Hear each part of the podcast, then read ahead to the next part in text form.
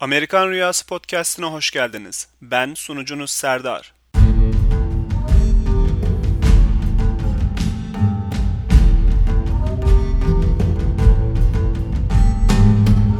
Amerika ile ilgili sorularınız ya da podcast ile ilgili görüşleriniz için e-mail adresimiz amerikanrüyasıpodcast@gmail.com Twitter adresimiz at Amerikan Rüyası.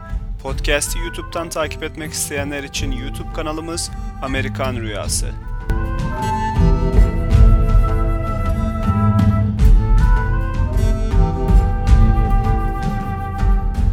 Amerikan Rüyası Podcast 3. bölümü hoş geldiniz. Ben sunucunuz Serdar. Bugünkü konumuz Amerika'da kredi skoru. Kredi skoru neden lazım? Kredi skoru nasıl geliştirilir? Ve kredi skoru olmadan nasıl yaşanır bunları konuşacağız. Bu bölümün sonunda podcast'in geleceğiyle ilgili size önemli bir sorum var. Lütfen Twitter'dan ya da e-mail ile cevaplarınızı bildirin. Şimdi gelelim asıl konumuza. Kredi skoru. Kredi skoru bankaların ya da size borç veren, sizden bir şekilde aylık ödeme bekleyen kurumların size ne kadar güvenebileceğini gösteren bir skor. Nerelerde lazım kredi skoru? Ev veya araba sigortası yaparken kredi skorunuza bakıyorlar ve kredi skorunuz yüksekse aylık ödemeleriniz düşük oluyor. Bunun dışında ev kiralarken lazım olabiliyor. Bütün evlerde değil fakat özellikle iyi yönetilen iyi yerlerdeki evler, apartment kompleks dediğimiz e, toplu siteler, tek bir şirket tarafından yönetilen toplu siteler kredi skorunuza bakarlar. Bunun dışında kredi kartı alırken kredi skorunuz önemli. İnternet bağlatırken veya kablolu TV bağlatırken kredi skorunuz önemli. Eğer kredi skorunuz düşükse veya yoksa bir depozito vermeniz gerekebilir. Elektrik bağlatırken aynı şekilde eğer kredi skorunuz kötüyse depozito vermeniz gerekebilir. Bunun dışında cep telefonu alırken kredi skorunuza bakarlar. Çünkü cep telefonlarını özellikle iPhone, smartphone tarzı telefonları çok ucuza veriyorlar ve sizden 2 yıllık kontrat imzalamanızı istiyorlar. Bu 2 yıllık kontratın aylık ödemeleri olduğu için belli bir depozito isteyebilirler eğer kredi skorunuz kötüyse. Ben ilk telefonumu aldığım zaman 300 dolar gibi bir depozito vermiştim yanlış hatırlamıyorsam. Telefonun kendisi aslında 300 dolar ya eder ya etmezdi fakat bu 2 yıllık kontratı imzalayıp aylık ödeme yapıp bir kredi skoru oluşturmak istediğim için bu 300 dolar depozitoyu verdim. Telefonu aldığımın aynı günü eve gittim. Ee, akrabalarımın evinde kalıyordum. Evin arka bahçesinde de bir havuz var. Havuzun kenarında oturuyorum, telefonu kurcalıyorum. Şezlonga koydum telefonu. Ee, kalkarken şezlong yaylandı. Telefon şezlongdan havalandı. Havuzun kenarındaki betona çarptı. Ben onu görünce bir futbolcu edasıyla sağ dışla telefonu uzaklaştırmaya çalışırken telefon benim ayağıma çarptı. Tekrar havuzun kenarına çarptı ve havuza düştü. Ben de telefonun arkasından kıyafetlerle havuza atladım. Telefonu çıkardım ama çok geçti. O telefonu kurtaramamıştım. Daha sonra telefonu aldığım yere geri gittim. Bana dediler ki sigorta almadın. Çünkü bana sigorta satmaya çalışmışlardı. Ben de almak istememiştim. Ekstra para vermek istemediğim için. Sigortam olmadığı için yapacak hiçbir şey yok dediler. Ee, yeni telefon almak isteseydim aynı fiyatı vermeyeceklerdi. Yani telefonun tam parasını vermem gerekecekti. Yeni telefon da almadım. Neyse akrabalarımın eski bir telefonu vardı kullanmadıkları. Onu kullandım iki sene. Çünkü iki senelik kontratımın sonuna gelince ancak tekrardan ucuza telefon alma hakkım oluyordu. Öyle iki sene eski telefon kullanmıştım daha ilk günden telefonumu düşürdüğüm için. Bunun dışında araba alırken özellikle taksitle yani krediyle araba almak istiyorsanız kredi skoru önemli. Eğer cash paranız varsa tamamını ödeyebilecekseniz o zaman kredi skoru tabii ki önemli değil. Ama financing dedikleri krediyle araba almak istiyorsanız kredi skoru önemli. Eğer kredi skorunuz yüksekse daha düşük faizle size kredi verirler. Hatta yeni arabalarda bazen %0 faize kadar düşebiliyor kampanyalarla. %0, 5 yıl, 6 yıl size kredi veriyorlar eğer kredi skorunuz çok iyiyse. Fakat e, kredi skorunuz yoksa da özellikle ikinci el arabalarda almak mümkün kredi fakat faizi yüksek oluyor. Ben ilk arabamı alırken buraya geldiğim zaman hiçbir banka hiçbir yer bana kredi vermemişti tabii ki. Bir tane araba satıcısı dealer deniyor ona burada. Ee, bir tane dealer sadece bana kredi veririm dedi ama o da %20 faiz istedi. Tabii %20 faizle kredi mi alınır? Ben de kabul etmedim. Daha sonra cash parayla almaya karar verdim arabayı. Arabalara bakarken PT Cruiser, Chrysler'ın PT Cruiser arabasını beğenmiştim. Daha ilk Türkiye'de Ankara'da Bilkent'te görmüştüm bu arabayı. Çok hoşuma gitmişti. Tipi falan biraz daha farklı olduğu için. Ee, şu andaki zevkime göre pek sevmiyorum ama ilk gördüğüm zaman çok beğenmiştim. Gittim arabaya baktım. Hemen zaten ilk önce bir test drive yaptırıyorlar size. Bir test sürüşü yaptım arabayla. Beğendim. Arabanın fiyatı 8000 dolardı. Ben de 6500 dolara indirmeye çalışıyordum arabayı. Kafamdaki miktar o kadardı. Pazarlık yaptık git gel git gel 7000 dolara kadar düştüler 6500'e düşmediler. Ben de sinirlendim almıyorum dedim. Çıktım gittim. Daha sonra başka arabalara baktım, başka dealerlara baktım. Fakat bir türlü o ilk e, test sürüşü yaptığım PT Cruiser kadar hiçbirini beğenmedim. En sonunda pes ettim. Tamam dedim 7000 dolar vereceğim alacağım bu arabayı beğendim ne yapalım. Döndüm dealer'a geri. Araba orada duruyor. Kimse ilgilenmiyor. Normalde dealer'a girdiğiniz zaman daha siz kendi arabanızı park etmeden etrafınızı üşüşürler ya da bir kişi gelir hemen kendini tanıtır ne araba bakıyorsunuz falan diye. Kimse ilgilenmiyor bizimle. Biz arabaya bakıyoruz falan. Kimse yanımıza gelmiyor. Şaşırdık. Daha sonra gittik biz girelim bari içeri dedik. Kapıyı ittiriyoruz. Kapı kapalı. İçeride bir kişi var. Kapıyı tıklattık geldi. Dedik araba beğenmiştik onu alacağız. Kapandı bu dealer dedi. İflas etmiş dealer kapanmış. O dönem tam böyle Amerika'da krizin en e, sıcak dönemi. Bütün e, her yer kapanıyor, insanlar işten çıkarılıyor falan. O dealer da bana o arabayı 6500'e satmadı. Ertesi gün e, batmış ve iflas etmiş ve kapanmış. Araba orada durmasına rağmen alamamıştım o arabayı. O zaman üzülmüştüm. Neyse ben bakmaya devam ettim arabalara. Başka bir araba buldum. Yine Chrysler Sebring bu sefer. Üstü açık spor araba. Çok şahane deri koltukları var. Çok beğendim arabayı. O da 8000 dolardı. Gittim dealer'a. Ee, yine bu sefer daha önce 7000'e kadar düşmüşlerdi. Bunu da herhalde dedim 7000'e kadar düşürebilirim. Aklımda 7000 doları vermeyi kabul etmiştim. Pazarlık ederken yanımda akrabam da vardı beraber kaldığım akrabam. Ben İngilizce pek bilmediğim için pazarlığı o yapıyor benim adıma. O 6500'e indirmeye çalışıyor. Adam bir türlü inmiyor. 7500 diyor, 7200 falan diyor. Ben en son gene sıkıldım. Kendim dedim ki 7000 dolardan bir kuruş fazla vermem dedim. Adam benim suratıma baktı. Sonra döndü. Gene biraz pazarlığa devam etti. 6500 dedi. Ben 7000 diyorum. Adam 6500'e düştü. Şaşırdım. İşte İngilizce bilmemenin faydaları. Adam benim ne söylediğimi anlamamış.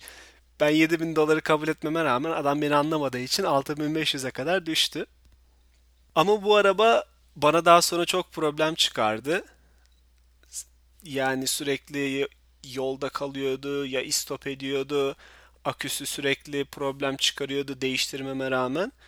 Arabayı servise götürdüm. Serviste baktılar. 7000 dolar masraf çıkardılar arabaya. Daha bir sene bile geçmemişti arabayı alalı.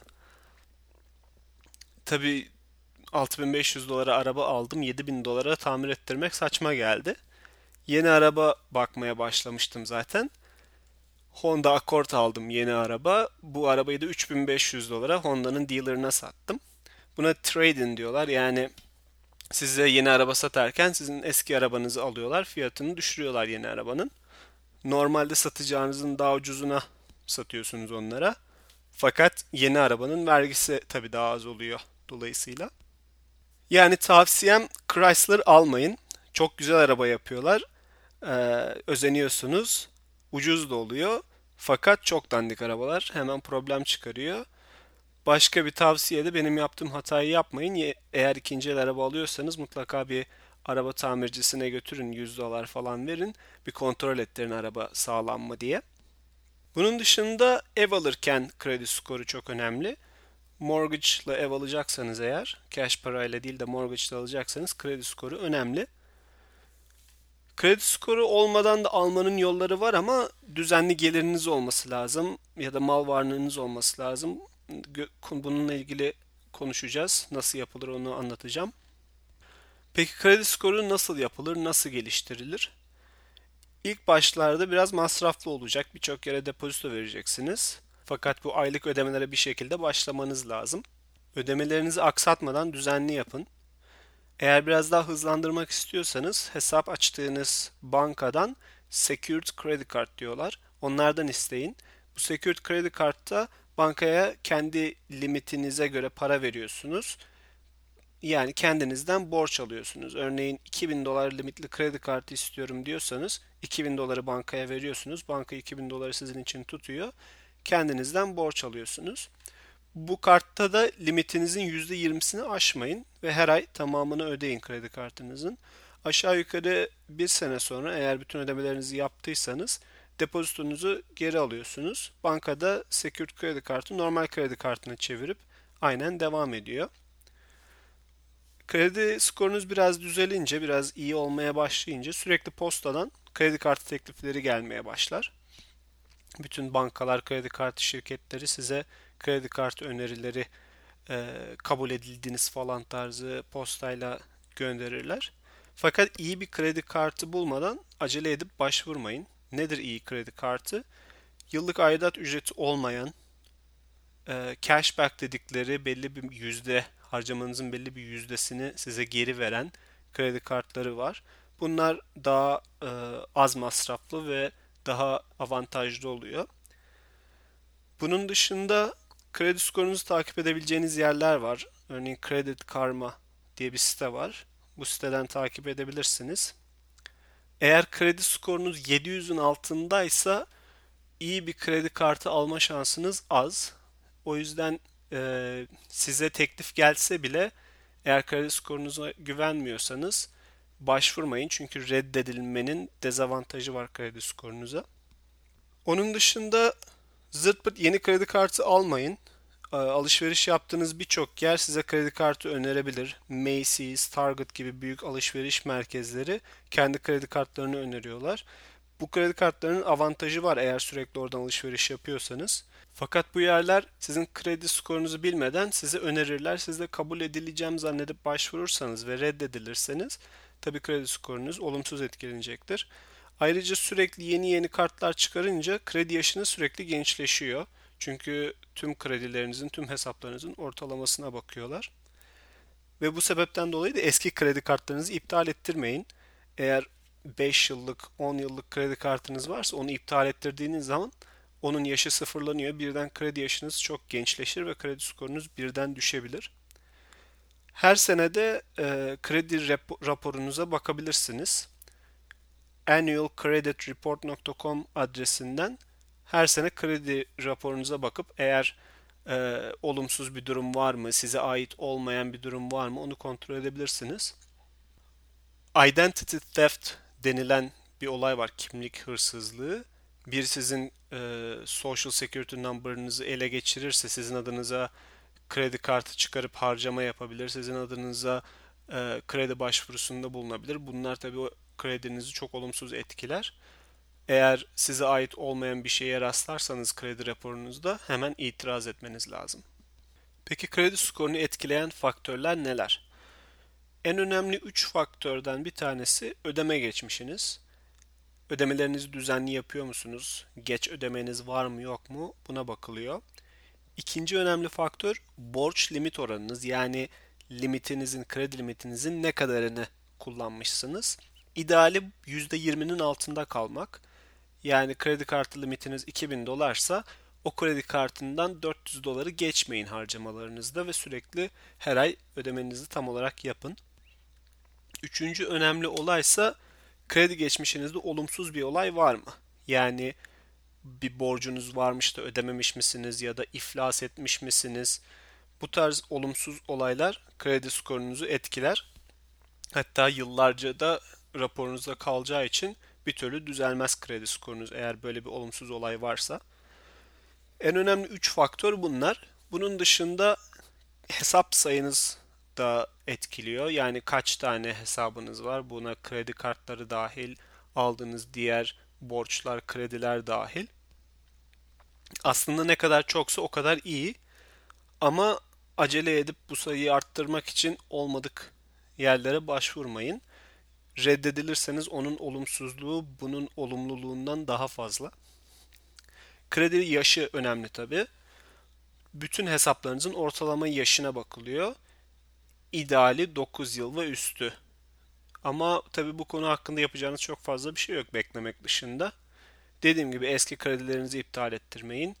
Belli bir e, kredi kartı sayısına ulaştığınız zaman da artık yeni kredilere falan başvurmayın. Mevcutları kullanın. Onun dışında çok fazla başvuru yapmış mısınız ona bakılıyor. Her kredi başvurunuz kredi skorunuzu etkiler. Özellikle reddedilirseniz çok olumsuz etkiler ve çaresiz görünürsünüz. Yani 5 yere 6 yere kredi başvurusunda bulunduysanız 1-2 hafta içinde yani çaresizsiniz, acele krediye ihtiyacınız var gibi bir görüntü oluşur ve kimse size kredi vermek istemez. O yüzden başvurularınıza da dikkat edin. Peki buraya ilk geldiniz, kredi skorunuz yok. Nasıl yaşarsınız? Veya kredi almak istemiyorsunuz, borçtan hoşlanmıyorsunuz. İlla kredi alıp kredi skoru yapmak zorunda mısınız? Hayır değilsiniz. Mutlaka yaşayabilirsiniz. Biraz daha şartlar farklı. Belki bazı insanlar için zor olabilir. Ama kredi skorsuz Amerika'da yaşanmaz diyenlere inanmayın yaşanır. Mesela eğer bir ev kiralayacaksanız kendi adınıza ev kiralamazsınız da bir ev arkadaşı bulursunuz. Onun adıyla imzalanır kira kontratı. Siz de kirayı ona ödersiniz.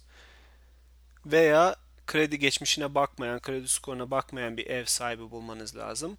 Yani bir evi olan sizin benim gibi insanlar kiralarken eğer çok lüks yerlerde çok pahalı bir ev değilse herkes kredi skoruna bakmıyor. Bazıları kredi skoruna bakmadan e, size kira ve kiraya verebilir evini. Apartment kompleks dediğim az önce bahsettiğim yerler kredi skoruna mutlaka bakarlar. Eğer kredi skorunuz yoksa oralardan kiralamayın. Ben Amerika'ya geldikten yaklaşık 10 ay sonra ilk kez apartment komplekste bir eve çıktım. O zaman da bana gelir sordular. Gelirimin, aylık gelirimin kiranın 3 katı olmasını istediler. Ancak o şekilde eve çıkabildim. Onun dışında eğer sağa sola depozito vermek istemiyorsanız e, kontratlı telefon almayın. Ya ikinci el ucuz bir telefon alıp gidip herhangi bir telefon şirketine benim telefonum var bunu aktive edin deyip aktive edebilirsiniz. Onun dışında tanıdığınız birinin kontratının dahil olabilirsiniz. Onun planına dahil olabilirsiniz. Ben abim ve eşini benim planıma dahil ettim. O şekilde telefon alabildiler. Kontratları da var. Ucuza iPhone alabildiler o şekilde. Onun dışında araba alacaksanız eğer ve arabanın tamamını ödeyecek cash paranız yoksa ucuz araba alarak başlayabilirsiniz. Çünkü burada her fiyata araba bulmanız mümkün. 500 dolar araba alacağım deseniz 500 dolar araba da var. 1-2 dolarlık sağlam bir araba bulmanız mümkün. Tabi güzel bir araba olmaz bu. Mercedes, BMW tarzı arabalar istiyorsanız 1-2 dolara o arabaların mekanik olarak çok büyük problemleri çıkar. Veya güzel spor bir araba benim aldığım gibi ucuza alırsanız mekanik problemler çıkar. O yüzden çirkin bir araba almanız lazım 1-2 dolara ve bir araba tamircisine kontrol ettirip mekanik bir problemi olmadığına emin olmanız lazım. Bu şekilde ucuz araba alıp aylık ödeme yapacağınız parayı kenarda kendinize öderseniz, bir kenarda biriktirirseniz her sene biraz daha iyi, biraz daha iyi araba alabilirsiniz. Hem alırken hem satarken iyi pazarlık yapabilirseniz aldığınız arabayı bir sene sonra aynı paraya satabilirsiniz. Yani nasıl olur bu? Arabanın bir kenarında bir çizik vardır, bir göçük vardır, araba kirlidir. 50 dolara halledebilebilecek sorun arabanın fiyatında 500 dolar indirim yapmanızı sağlayabilir. Bu şekilde satmaya da acelesi olan insanlar bulursanız, iyi pazarlık yaparsanız bir arabayı ucuza alıp satarken de biraz daha pahalıya satabilirsiniz. O bir senelik değer kaybını pazarlıkla kurtarabilirsiniz. Bu şekilde 2-3 yıl içinde daha iyi bir arabanız olur. Mesela bir örnek verelim. Diyelim ki cebinizde 2000 dolar para var. Aylıkta 300 dolar verebilirsiniz. Eğer kredi almak isterseniz bu şartlarda 60 aylık bir krediyle aşağı yukarı 17-18 belki 20 bin dolarlık bir araba alma şansınız olabilir bu şartlarda. 5 sene boyunca da aylık 300 dolar verirsiniz. Ama krediniz yoksa yani kredi skorunuz yoksa tabi bu şartlarda kredi alamayacağınız için cash vermeniz lazım. 2000 dolara bir araba alıp 300 dolar 300 dolar kendinize kenarda biriktirip her sene arabayı daha iyi arabayla değiştirebilirsiniz. Belli bir süre sonra da 5 yıl sonunda da aynı arabayı hiç kredi kullanmadan alabilirsiniz. Kredi skoru olmadan ev nasıl alınır? Düzenli bir geliriniz olması lazım. Özellikle son 3-5 yılda bir düzenli işiniz ve gelirinizi göstermeniz lazım. Ve iyi de bir down payment'ınız varsa e, down payment'ın Türkçesi neydi? Türkçesini hatırlayamadım down payment'ın. Depozito değil. Neyse yani down payment ilk cebinizden cash vereceğiniz e, para. Peşinat hatırladım. Peşinat para. E, en az %20'si olması gerekiyor iyi bir mortgage alabilmeniz için. Yani 200 bin dolarlık bir ev alıyorsanız 40 bin doları peşinat verebilmeniz lazım. Fakat bunu ancak yerel bankalardan ya da credit union denilen e, küçük bankalardan alabilirsiniz. Büyük bankalar e, federal kredi verdikleri için e, veremezler bu şekilde. Çünkü özellikle krizden sonra devlet bazı şartlar koydu morguça. Bu şartları sağlayamayanlara bankalar istese bile veremiyorlar. Çünkü devletin kurallarına göre mortgage veren büyük bankalar sizden belli şartları istiyorlar. İstemek zorundalar. Milyoner bile olsanız deseniz ki benim 5 milyon dolar param var bankada yine de veremezler. Fakat e, işte küçük bankalar ya da kredi unionlar bunlar federal olarak vermiyorlar mortgage'ı. Bunların kendi portfolyoları var. Yani tamamen riski kendileri alıyorlar. Geliri de kendileri kazanıyorlar.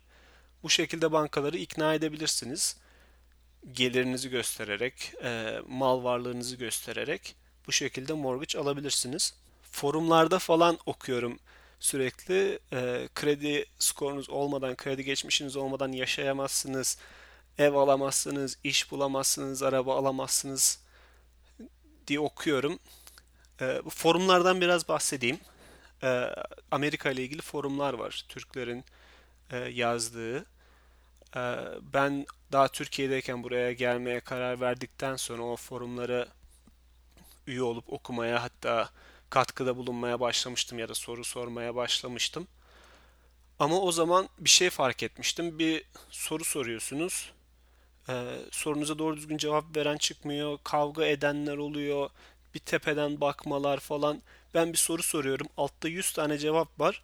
Hiçbiri soru benim soruma cevap vermiyor. Herkes birbiriyle kavga ediyor ya da bir e, soru soranla kavga ediyor. O yüzden hiç işime yaramamıştı bu forumlar. Çıkmıştım. Daha sonra bu podcast'te başlayınca bir faydam dokunur diye tekrardan o forumlara üye oldum. Biraz düzelmiş ama çok fazla şey değişmemiş. Hala benzer kavgalar devam ediyor. Biri bir soru soruyor.